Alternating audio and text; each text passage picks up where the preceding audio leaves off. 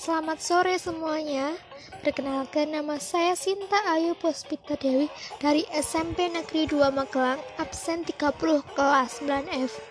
Di sini saya akan membahas tentang perubahan sosial di berbagai bidang kehidupan masyarakat yang terjadi pada masa awal pandemi COVID-19 ini.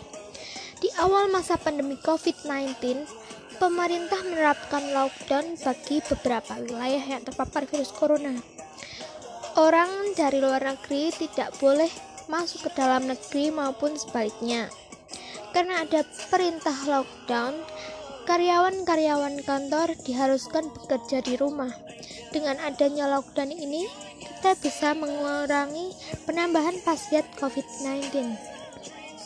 Dampak positif dari lockdown bagi yang sudah berkeluarga bisa mendampingi anak di rumah menghabiskan waktu bersama keluarga, dan masih banyak lagi. Walaupun pemerintah sudah menerapkan lockdown, masih ada saja warga yang tidak mematuhinya. Oleh karena itu terjadi penambahan kasus COVID-19. Karena tetap terjadi penambahan kasus COVID-19, banyak pabrik atau usaha yang tutup, serta ada pula usaha yang melakukan pengurangan pegawai. Karena adanya pabrik atau usaha yang tutup serta adanya pengurangan pegawai, banyak sekali yang menjadi pengangguran. Apalagi pedagang kaki lima maupun pedagang ojek keliling atau apa pun itu tidak laku karena adanya lockdown dan orang-orang masih takut untuk untuk keluar rumah dan selalu memilih makanan-makanan yang sehat. Sudah tidak ada uh, tidak adanya lowongan kerja uang semakin menipis kebutuhan keluarga juga harus dipenuhi banyak keluarga yang cekcok karena kekurangan biaya.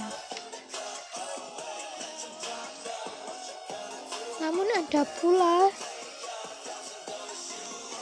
penambahan angka ibu hamil yang terjadi di masa pandemi COVID-19 ini. Kita lanjut. Bagi kita lanjut lagi karena adanya lockdown dan penambahan pasien COVID-19 kegiatan belajar mengajar dilakukan secara online.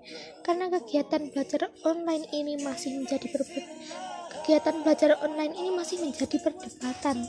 Karena sekolah online ini belum bisa berjalan dengan baik karena beberapa wilayah di Indonesia yang masih belum terjangkau oleh jaringan internet, serta ada pula keluarga siswa yang kurang mampu atau tidak mempunyai handphone Android menjadi penghambat kegiatan proses belajar mengajar, sehingga siswa harus pinjam ke tetangga ataupun saudara. Mas, ad, masih ada karena uh, apa karena belajar mengajar ini butuh kuota, orang tua jadi harus menyisihkan uangnya untuk membeli kuota agar kegiatan proses belajar mengajar ini menjadi lancar dan bisa di bisa dilanjutkan lagi. Maaf namun ada dampak baik dari sekolah online ini yaitu siswa tidak terpapar oleh virus COVID-19 ini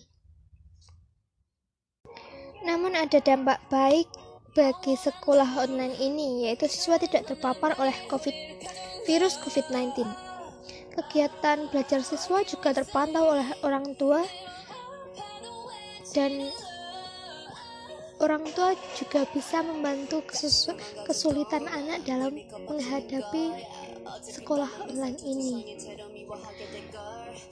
Karena adanya sekolah online, tugas jadi makin banyak, tapi ada saja siswa yang bolos sekolah online atau malah tiktokan atau malah lagi